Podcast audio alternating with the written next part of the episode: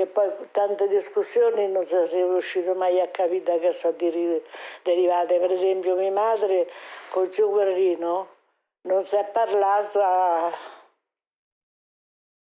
quando io mi sono sposata ancora non si parlavano. Tu immagini non si saranno parlati da, dal 45, metti 46, 47, quel periodo della fine della guerra, dopo che, che hanno ritrovato lo zio sociale, non si sono più parlati. E, e, però se volevano bene, perché tu immagina che zio Guerrino per vedere la sorella, che è mia madre, che non si parlavano, Anna si metteva lungo la strada che dava sul terrazzo di casa dalla strada e si metteva lì e aspettava che la sorella si affacciasse.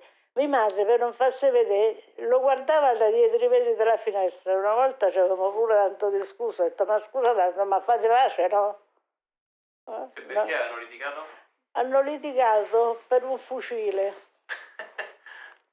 hanno litigato per un fucile perché mia madre diceva che quel fucile era del zio sociale Zio Guerrino diceva, eh, no, quel fucile eh, sociale me l'ha dato a me.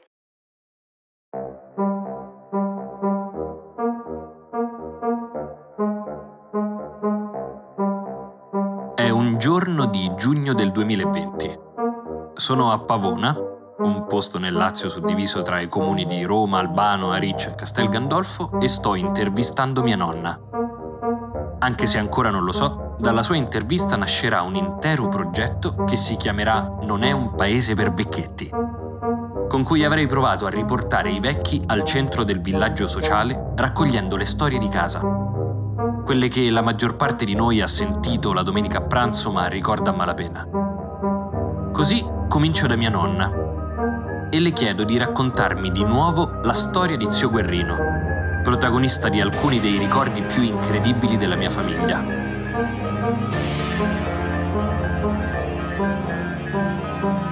Ma la sua vicenda sarebbe stata solo l'inizio.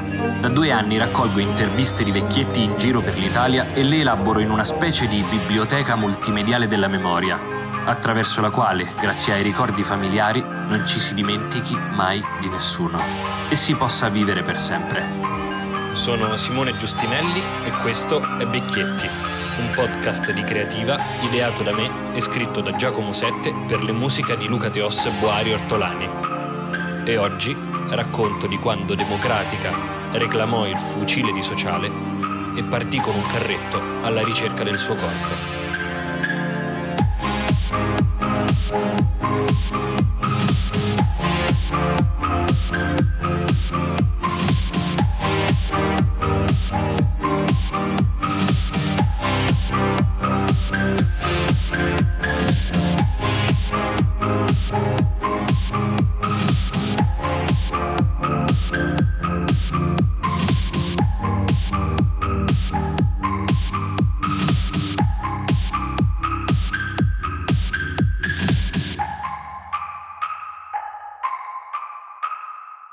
Guerrino era lo zio di nonna Rachele, un personaggio mitologico che per impedire a suo figlio di fare la leva obbligatoria, negli anni 60 aveva ingoiato un sasso.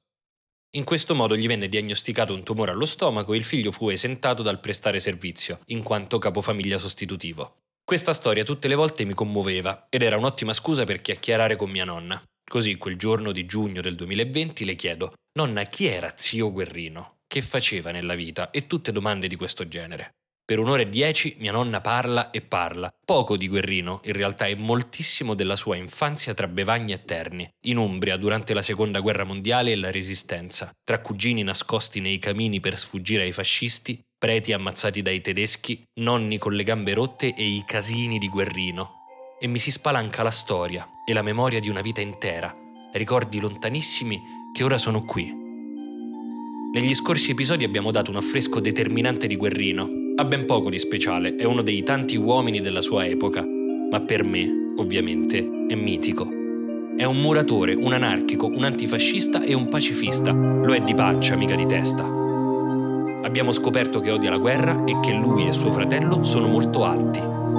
Già, suo fratello. L'amato sociale. Il fratello più piccolo, penultimo della cucciolata e il cui nome darà anche a suo figlio.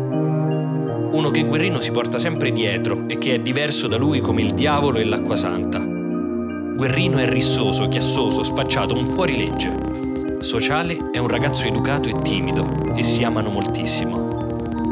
Guerrino se lo porta sotto l'ala, anche se le sue ali sono pensate per regnare all'inferno più che per servire in paradiso.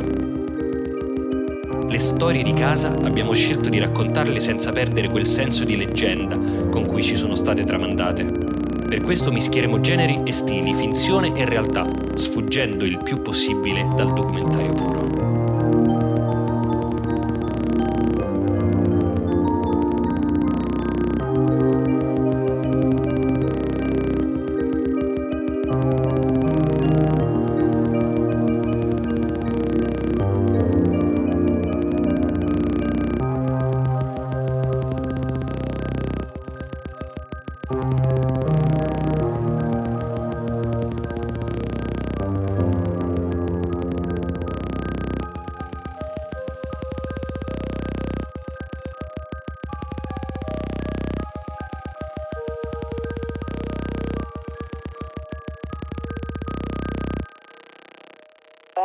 Era attaccatissimo al fratello in una maniera morbosa, guai se al fratello gli dicevo no, perché il fratello era al contrario di lui, era timido, sociale, era un tipo di poche parole, insomma. E, e, lui lo difendeva sempre, lo difendeva sempre. E però se lo portava, mamma si arrabbiava sempre perché se lo portava um, appresso. Sociale muore imbarcato su una nave del regime per andare a fare la guerra. Guerrino scappa fingendosi malato, ma non riesce ad impedire a suo fratello di partire. Un sottomarino affonderà la nave uccidendolo. Anche se i pescatori di Chiavari o Lavagna, che pescheranno il suo corpo e lo seppelliranno, diranno che ha nuotato fino a riva dopo l'esplosione. Poi, sfinito, si è addormentato. Mi piace immaginare questo gigante che prende a schiaffi l'acqua mezzo bruciato come un angelo caduto. Mi fa pensare a quando uno s'attacca alla vita, a quei film d'azione dove l'eroe esce fuori dal fuoco camminando e le cose gli esplodono dietro al rallentatore. Mi piace che ci abbia provato fino all'ultimo. Poi come la sua famiglia sia arrivata fino a lui, al suo cognome scritto male su una croce a Chiavari, alle reti dei pescatori, è la seconda parte di questa storia che ha come protagonista un fucile. Ok, vediamola così anche se non è esattamente così. Tutti hanno un fucile, a quanto pare. Ma Sociale al suo fucile ci tiene particolarmente. Ed è un dato importante questo. Io non lo so perché nonna non me l'ha detto, ma lui questo fucile lo ama. Ci sono degli oggetti, no? Che diventano proprio di quelle persone lì, che non ci puoi fare niente, te le ricorderanno sempre. C'è chi lascia occhiali, cappelli, Leon nel film lascia un bonsai, una ragazzina lo pianta alla fine in un giardino e quello cresce. Il fucile di Sociale non puoi piantarlo, ma si tramanda. Insomma, Guerrino e Sociale stanno sempre insieme, spesso c'è pure il fucile. Sociale si ritrova in un sacco di situazioni bizzarre seguendo suo fratello.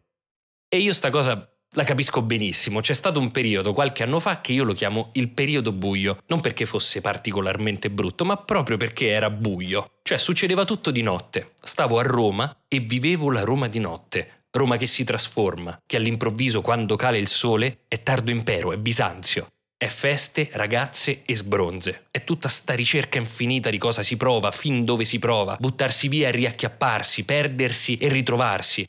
E spesso a ritrovarmi era mio fratello più piccolo, Matteo. Partiva in macchina da Pavona e veniva a prendermi. Ogni tanto si portava un amico e io gli dicevo, va bene, adesso torniamo, però facciamo prima un altro giro e me lo portavo per locali a celebrare tutto.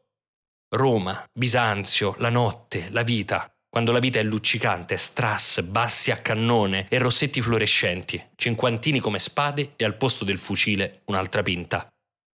Quelli di Guerrino e Sociale sono tempi diversi, ma come nei film si mettono nei guai. La prima volta che salta fuori il fucile nell'intervista a mia nonna sembra Sanpei che io mi ricordo proprio bene che ancora certe volte ho detto io mamma mia è che Zio Guerrino è andato un giorno è andato a caccia no? a pesca a caccia a pesca di frodo e i carabinieri gli facevano la ronda e a me mi dicevano sempre, mi mettono sempre di guardia. Eh, tu guarda lì, quando vedi i carabinieri che, se, che passano, tu dimmelo, mi diceva mamma, no, che stava a fare le faccende, che lei dalla finestra avvisava il fratello che stava al fiume a fare Un giorno, che ne so, se io non me ne sono accorta, che non l'ho visti i carabinieri, i carabinieri sono arrivati nel fiume e come zio Guerrino se ne è accorto, no, non sapeva come fare perché doveva, avevano pure il fucile, portavano pure il fucile che non erano denunciati. Ha preso la rete da pesca, l'ha tirata così, ha acchiappato i carabinieri, ha messo sotto la rete i carabinieri e sono scappati via. Il fucile non è denunciato. Da dove viene? Come lo hanno preso? Chi ce lo aveva prima? Nonna insiste su sto fucile, esce fuori un bel po' di volte e causa addirittura una rottura in famiglia. Che cos'era questo fucile? Perché se lo portavano a pesca? Da che maniera passato? Ok, calma. Mi immagino questa storia in un fumetto e ora provo a raccontarla così, da sinistra a destra, come si leggono i fumetti in Occidente. Musica maestro. Sono notti complicate a Bevagna. I cancelli sbattono e i cani latrano. La guerra è un vecchio che si trascina sulle zampe rotte. È sempre inverno, pure d'estate. Gela tutto e il raccolto è perso e si vedono queste tavole con lunghe e profonde campagne ghiacciate, guardie col pastrano che fumano in bianco e nero e il fumo che sale, un serpente bianco. La luna un cerchio pallido battuto da gocce nere ed oblique, dall'alto verso il basso, da destra a sinistra. Una tempesta, una nevicata di quelle brutte. Panorama, la terra orizzontale, bianca, il cielo nero, piovono spine bianche, il contorno chiaro e sfregato di una locanda poi una luce d'imbuto gialla, unico colore della tavola. Nella luce tre sagome, lunghe, a campana. Li vediamo, si reggono gli uni agli altri e ridono. Uno dei tre apre una fiasca e beve guardando il cielo. Gli altri due si staccano e continuano a ridere. Il secondo, aggrappato alle spalle del primo, i fucili a tracolla, spuntano dalla schiena. Quello che ha bevuto dice qualcosa agli altri due, nessun fumetto, solo la sua bocca sgradevole che si apre e delle linee bianche intorno alla sua faccia. Probabilmente sarà un ordine. L'uomo che ha parlato sparisce dietro un lato della locanda a pisciare. Gli altri due piantonano. Li vediamo a distanza, come da un vicolo lì vicino. La strada centrale di Bevagna dritta e acciottolata e a destra questi qui, neri, davanti alla locanda bianca, coi fucili che spuntano. Poi vediamo la stessa inquadratura ma attraversata dalla sagoma di quattro gambe nere. Poi altre due staccate dalle prime. Dopo il loro passaggio sempre a distanza vediamo uno dei due soldati in fondo voltarsi verso di noi. Dice qualcosa al compagno, imbracciano il fucile e il primo si avvicina a noi, alla nostra posizione. Poi svolta a sinistra, a metà strada tra noi e la locanda. Ora vediamo due ragazzi correre, capiamo che sono molto alti e uno dei due particolarmente dinoccolato con un accenno di barba. L'altro si guarda alle spalle e non lo vediamo in faccia. Il primo perde l'equilibrio venendo travolto dal secondo. Scivolano, rotolano, rimangono seduti e guardano entrambi indietro. Quello che non vedevamo in faccia indica verso il fondo, l'altro gli dice di stare zitto e in ascolto. Li vediamo ora su una linea, si sono rialzati e sullo sfondo che è la pietra di un muro vediamo scritto TAP Tap tap tap tap. Qualcuno si sta avvicinando velocemente. È una ragazzina e corre lanciata con la bocca aperta, mezzo voltata all'indietro pure lei. La vediamo avvicinarsi ai due ragazzi. Il più vicino le tende una mano che lei afferra con un balzo e riprendono la corsa. Ecco una tavola sempre orizzontale col muro di pietra, dietro bianco e con bozzi chiaroscuri e l'acciottolato del vicolo vuoto. Poi vediamo che ci corre dentro il soldato di prima, nero, col fucile imbracciato e le tese del pastrano che svolazzano. Democratica, Sociale e Guerrino corrono. I primi due mano nella mano, ma la ragazzina, che avrà sì e no 15 anni, non riesce a stargli troppo dietro. Perciò Sociale ogni tanto rallenta, la sprona e poi riparte. Guerrino svolta a destra, Sociale anche, ma Democratica, che guardava indietro, scivola, le mani si separano. La ragazzina derapa e si va a schiantare contro un muro di fondo. Il soldato la raggiunge, le punta il fucile minacciandola. Sociale torna indietro, si mette tra l'uomo nero e la ragazza, spinge le mani aperte in avanti, è gigantesco e copre Democratica. Si volta di profilo per gridarle qualcosa, ma il calcio del fucile gli si schianta contro la nuca. Sociale crolla sulle ginocchia e Democratica è sola. Il soldato la guarda bene, le scarpe, le gambe, la gonna, il cappottino, il collo, le guance rosse dalla fatica e dalla paura, unico altro colore in tutto questo bianco e nero. I due rimangono così, di profilo, a guardarsi, lei per terra col gigante steso davanti e lui in piedi a puntarle il fucile. Si conoscono. Sin da bambini. Avranno quattro anni di differenza. Forse sono stati vicini di casa, sicuramente hanno giocato insieme. Probabilmente la madre del soldato l'ha invitata a casa, a Democratica, recentemente per farsi aiutare con delle faccende. Sarà stata lei a rammendargli la camicia che sui polsi era ormai lisa? Il soldato abbassa il fucile e si legge un crack bianco e grosso tutta la pagina che scontorna il mezzo busto della camicia nera. Il soldato cade in ginocchio e si accascia. Dietro c'è Guerrino con una pala in mano. L'hai? chiede Democratica con un filo di voce. No, no. I due aiutano Sociale ad alzarsi, scavalcano il soldato e fanno per andarsene. Prendi il fucile, fa Guerrino a Sociale. Se sa mai. Ma Sociale è ancora rintronato, fa un cenno a Democratica, è lei ad imbracciarlo la prima volta. Gli altri due si schermano, oh, oh, le fanno, abbassa. E Sociale si prende il fucile, lo soppesa alla luce della luna. C'è qualcosa di unico in quel pezzo. Guerrino e Democratica fanno capannello intorno a lui. Il fucile sembra brillare come un cristallo. Da dietro si sente fermi! I tre si girano col fucile. Di nuovo la linea, nero su bianco. Le altre due camicie nere gli stanno correndo incontro. Guerrino strappa il fucile dalle mani di Sociale e lo punta. I due soldati frenano appiccicandosi. Uno dei due punta a sua volta il fucile contro Guerrino, l'altro gli fa cenno di abbassarlo. Ma signore, questi sono i porzi, camerata. Tu da lì dove vieni mica puoi saperlo, questi sono incazzati, ci fanno un culo così. Facciamo che il fucile ce lo teniamo noi, dice Guerrino sfilandogli davanti seguito da Democratica e Sociale, che quando passa davanti ai due soldati sussurra un imbarazzato. Buonasera. Sì, secondo me il fucile doveva essere un trofeo. Ho deciso così e mi sta bene, un trofeo di cui poi si affeziona Sociale, il più tranquillo di tutti. Lo pulisce, lo cura, gli piace quell'acciaio nero e brillante e ha ragione. Il fucile luccica proprio. Ma come cazzo fa? Beh, non importa. Sociale se lo porta sempre appresso e sta bene a tutti perché lui non lo userebbe mai. Ogni occasione è buona. Come quel giorno, anni dopo la notte con le guardie.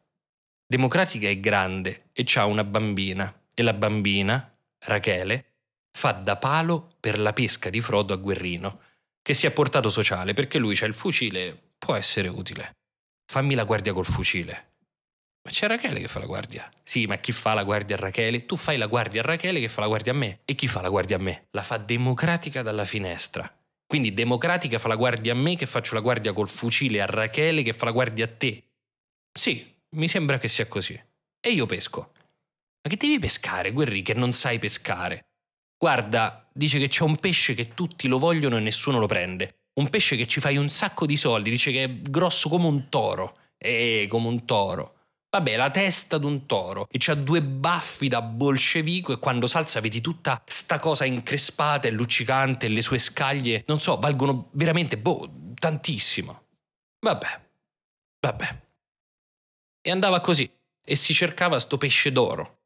Però quel giorno, proprio quel giorno, Rachele non vede le guardie e Sociale non vede Rachele, che non vede le guardie, e solo Democratica alla finestra vede Sociale che non ha visto Rachele, che non ha visto le guardie, lancia il suo richiamo segreto e via. Fugone. Guerrino e Sociale si tuffano in acqua e forse per non rovinarlo, Sociale butta via il fucile. Se avesse tempo lo affiderebbe a Rachele, facendo un discorso un po' sghembo ma dal grande valore morale, invece lo lascia lì sotto a due foglie e si tuffa e via a bracciate chilometriche dietro al fratello, quelle bracciate pazzesche che farà ancora una volta, l'ultima, qualche anno dopo. Rachele vede scintillare il fucile tra le fratte, ma lo vedono pure le guardie, che sconvolte dalla bellezza, siamo sconvolti dalla bellezza, se lo portano via. E io mi immagino sta nuotata di sociale e guerrino che sgusciano via sotto i ponti e tra le rapide del fiume ad un certo punto lì in fondo, tra granchi e gamberi neri di fiume, appunto, vedono una nuvoletta d'oro. Porca puttana, Socià, dice Guerrino emergendo. L'hai vista pure tu? Sì, sì, sputa Sociale. Ed ecco che l'acqua salza in due onde che sembrano la riga dei capelli di una ragazza e hanno la stessa lucentezza che ci avrebbe lei dopo uno shampoo. Guerri, Socià, e rimangono così, con l'acqua alla pancia, e questo pesce d'oro da Sanpei che li fissa coi suoi occhi da basilisco e poi si tuffa schizzandoli via. Comunque, il fucile è nelle mani delle guardie e questo sociale non lo può sopportare. Quando tutto fradicio lo scopre, dà di matto. E dare di matto è una cosa che non fa mai. Ma per Dio, chissà che gli faranno. Quella gente brutta a quel fucile è così bello e poi non è suo, glielo leveranno. Lo sente che lo chiama il fucile, che gli dice Sociale, sociale, aiutami, ripigliami. Ed è uno strazio, ma come fare? Sta in questura col maresciallo e decine di stronzi. Sociale, sociale, aiutami! Guerrino decide di andarci lui in questura, a riprendersi il fucile, che provino pure ad arrestarlo, tanto se c'è una finestra lui sa già come volarsene via. I carabinieri poi l'aspettavano perché lo sapevano che erano loro, Bevagna erano pochi abitanti. E però mentre scappava via, il zio sociale si è perso il fucile, gli è cascato il fucile. I carabinieri l'hanno preso, l'hanno portato in caserma. Quello impunito del zio Guerrino il terzo giorno è andato in caserma e al maresciallo gli ha detto se tu non gli ridai subito il fucile a mio fratello che sta a piagne perché voleva il fucile, dice vedrai che te combino. E il maresciallo per amor di pace gli ha ridato il fucile. Immagina come se viveva la giustizia allora.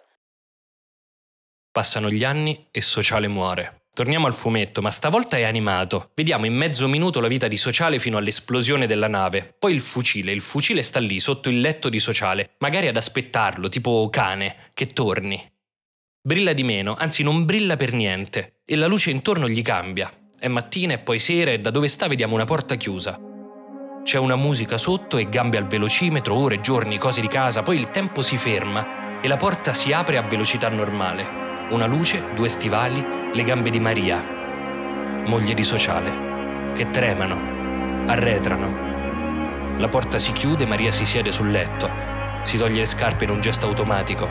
Il tallone sfiora la canna fredda del fucile. Sì, si è mosso, no, non era messo così prima. Un tavolaccio di legno intorno al tavolo inquadrati dall'alto Democratica, Guerrino, Maria, nonno Raffaele e in mezzo il fucile, ormai spento. Non sentiamo cosa si dicono. C'è ancora la musica. Ma Democratica si alza di scatto, sbattendo a terra la sedia e si impunta sul tavolo. Guerrino allarga le braccia e con un gesto di stizza se ne va. Hanno litigato per il fucile. Tutti si alzano e si allontanano. Democratica resta sola col fucile. Allunga la mano e lo tocca. Qui succede una cosa che ci precipita nella seconda parte del nostro racconto.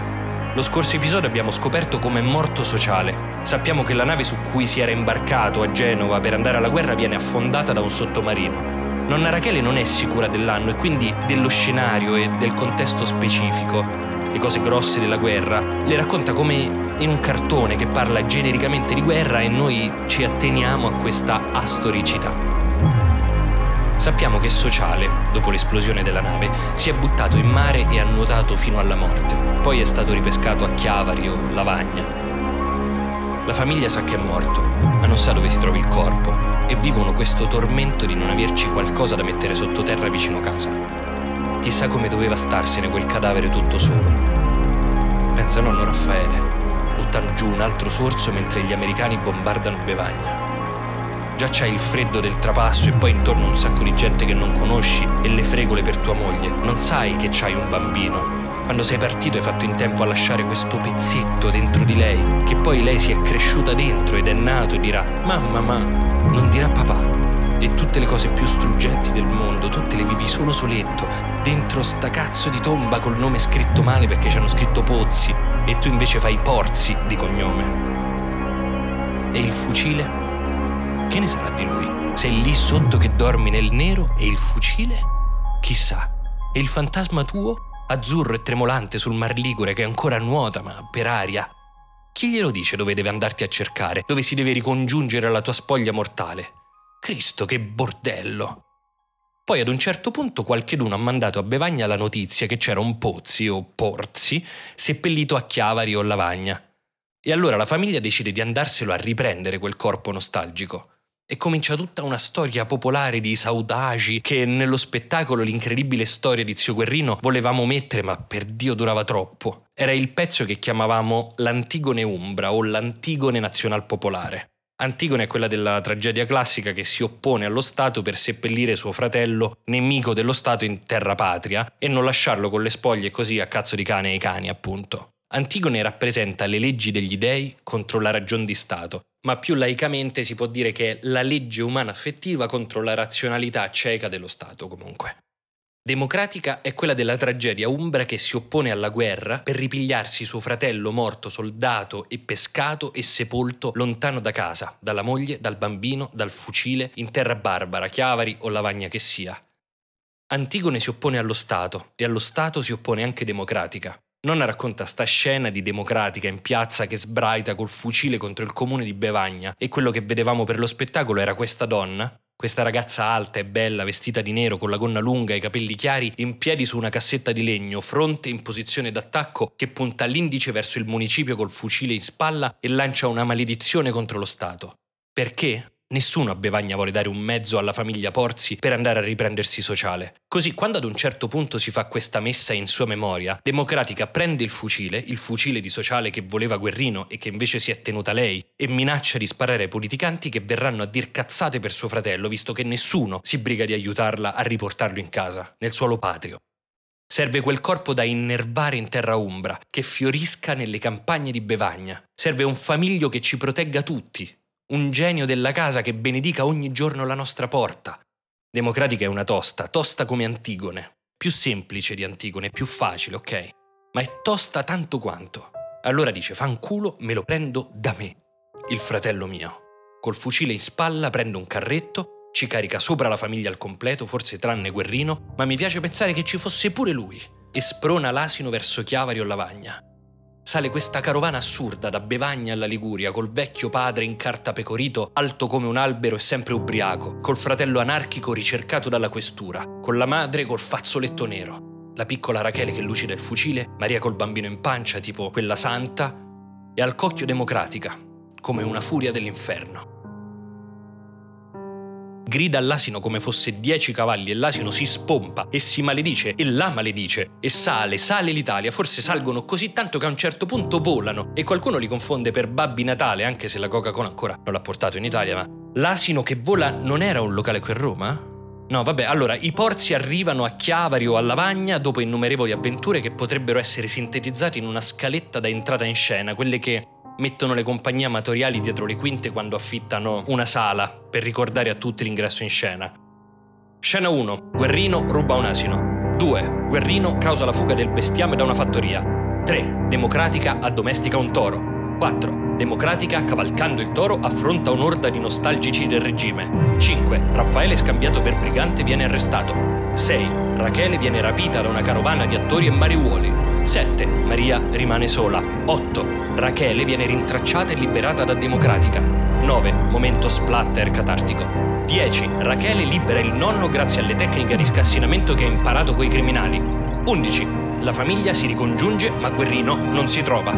12. Il vecchio maresciallo Gamba di Ferro, sulle sue tracce da sempre, è riuscito a trovare Guerrino e usando i suoi omuncoli creati dalla magia nera lo ha imprigionato nelle segrete di un antico castello romagnolo. 13. Guerrino, che grazie alle sue fughe nei boschi umbri ha imparato la lingua dei corvi, ne invia uno alla ricerca della sua famiglia.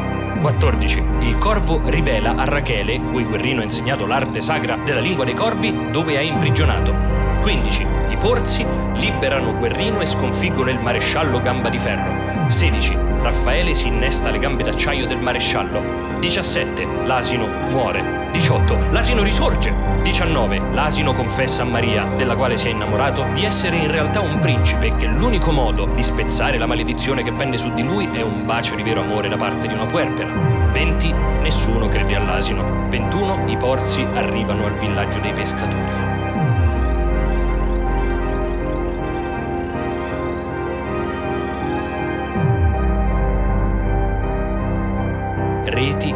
Tese da una casa all'altra sulle palafitte. Uomini col cappello della Findus che dicono Arr! Uncini, spugne, gambe di legno. Statue innalzate al signore della nave, a Poseidone, alla stella Maris. Profili di donna stampati sulla pietra, organetti e pappagalli. 22. I porzi trovano il pescatore che pescò sociale. Allora tirammo su sti riti pieni di coralli e poi c'era lui dentro tutto un castrato morto di fatica. 23. I porzi vanno a visitare la tomba di Sociale. Notano che sopra c'è scritto Pozzi. Ma se va a fare che se lo portiamo via? E come famo, il macello mo? E che famo? Lo lasciamo qua che sta da solo? Eh, lasciamogli qualcosa che non si, non si senta solo. Ora che, portami quello? Rachele porta un panno e dentro al panno ci sta il fucile di sociale. 24. I porzi seppelliscono il fucile vicino a sociale. 25. I porzi vengono invitati dal re dei pescatori a desinare allo stesso tavolo. 26. Una rissa. Guerrino si picchia con un tritone. 27. La sibilla dei pescatori racconta ai porzi la nuotata di Sociale. Sociale nuota, nuota e pensa alle meringhe che ha mangiato una volta al forno. E mentre nuota ci sta questa onda diversa da, da tutte le altre, che lo prende e lo fa salire. E per un attimo si rivede bambino che gioca con, uh, con una scarpa di, di suo padre, di Raffaele, e la fa, la fa volare, però la fa volare come se fosse un, una nave, una nave che solca le onde. E ora l'onda si alza, Sociale ci sta sopra e da quest'onda spunta fuori la carpa d'oro di Sanpei, questo pesce gigante che, eh, che, che era quello del fiume. E però vede che questo pesce gigantesco è buono e sale e comincia a volare e con le pinne fa le ali, allora lui si aggrappa alle scaglie, a queste scaglie proprio preziose, queste scaglie che potrebbe vendere e diventarci ricco. Vola, vola, vola insieme a sto pesce, il pesce spunta fuori dalle nuvole e attraverso le nuvole praticamente a un certo punto si dà uno scatto e... ed esce dall'acqua di un altro mare, di un mare che sta in alto nel cielo e lo lascia a, sociale sulla riva, sulla riva di quest'isola lussureggiante, bellissima, sembra una delle isole di Jurassic Park. Ci sono delle persone stranissime, molto belle, tutte gli danno, gli danno dei vestiti profumati a lui, dei vestiti eleganti e profumati. E lo accolgono con una grande festa. Lo portano a lavarsi in una, in una tinozza fatta, fatta di botte, come ogni tanto ho visto al cinematografo. Là dentro lo sciacquano, lo spazzolano, lui riesce addirittura a giocare con le bolle e poi lo guidano fino ad un banchetto, un banchetto in un campo di villa. Un banchetto infinito, lunghissimo, che non si vede da dove comincia e non si vede dove finisce. E questo banchetto incredibile c'ha alcuni dei compagni che stavano con lui sulla nave li saluta, c'ha altri soldati stranieri, ma è pazzesco perché riesce a capire le lingue di tutti e da mangiare c'è roba buonissima, c'è il gelato. E il gelato è buono, buono, buono, buono.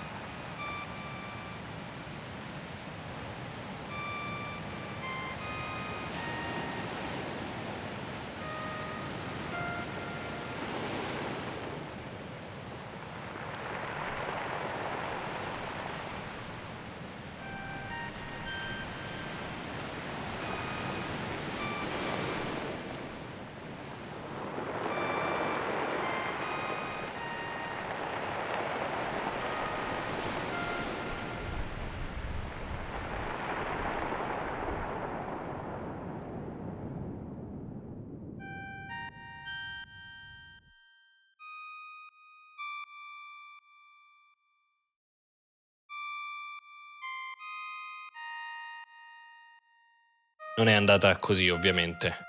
Però noi vorremmo fosse andata come ci siamo inventati. Perché è così che funzionano certe storie. Intorno al fuoco, un vecchio ricorda. Qualcuno prende le memorie del vecchio e le trasforma mettendoci dentro un sacco di fantasia. Epica, mitologia, Bibbia, cosmologia. Sarebbe bello se ogni storia fosse la storia di un mondo inventato dove tutto si mischia. E forse il mare ce l'abbiamo davvero sopra il cielo. In fondo la Terra è tonda, gira. Ora mentre ascolti questo strano podcast hai il Pacifico sopra i capelli e cammini sull'Oceano Indiano. Almeno nei cartoni è così. Però ogni tanto la realtà fa cose strane. Si dà una ravvivata o cambia taglio di capelli. In quei momenti succede qualcosa. I piani si mischiano e un pezzo di fantasia apre una breccia e si piazza nell'ordine del mondo. Una punta di caos, la stella danzante di Nietzsche, e c'è questa scintilla di poesia che accende tutto quanto, per un secondo. E pensi che tutte le storie sono belle, finte o vere che siano. Ma a proposito dei cinema, c'è stava pure un film in cui ci stavano ambientato a Bevagna, mai detto una volta, Sì, in cui compariva qualche... zio Guerrino col Sì. fucile, legge sociale. Sì, comparivano loro con un fucile a un certo Sì, punto. che entrano dentro, io mi ricordo che l'ho visto una volta in piazza, questo film, l'hanno fatto in piazza, e mi ricordo che c'è sta zio sociale e zio Guerrino col fucile a tracolla che entrano dentro un, un capanno da caccia, qualcosa così. Vecchietti è un podcast di Creativa, ideato e narrato da Simone Giustinelli, scritto da Giacomo Sette. Musiche originali e sound design di Luca Teos Boari Ortolani. Ricordati, io guarderò con gli occhi tuoi mentre tutto il mondo fuori è cenere per noi ancora. Sono appesa in nastri dai profumi e tuoi tarò senza musica, ad ogni foto mai scattata, ricorderai.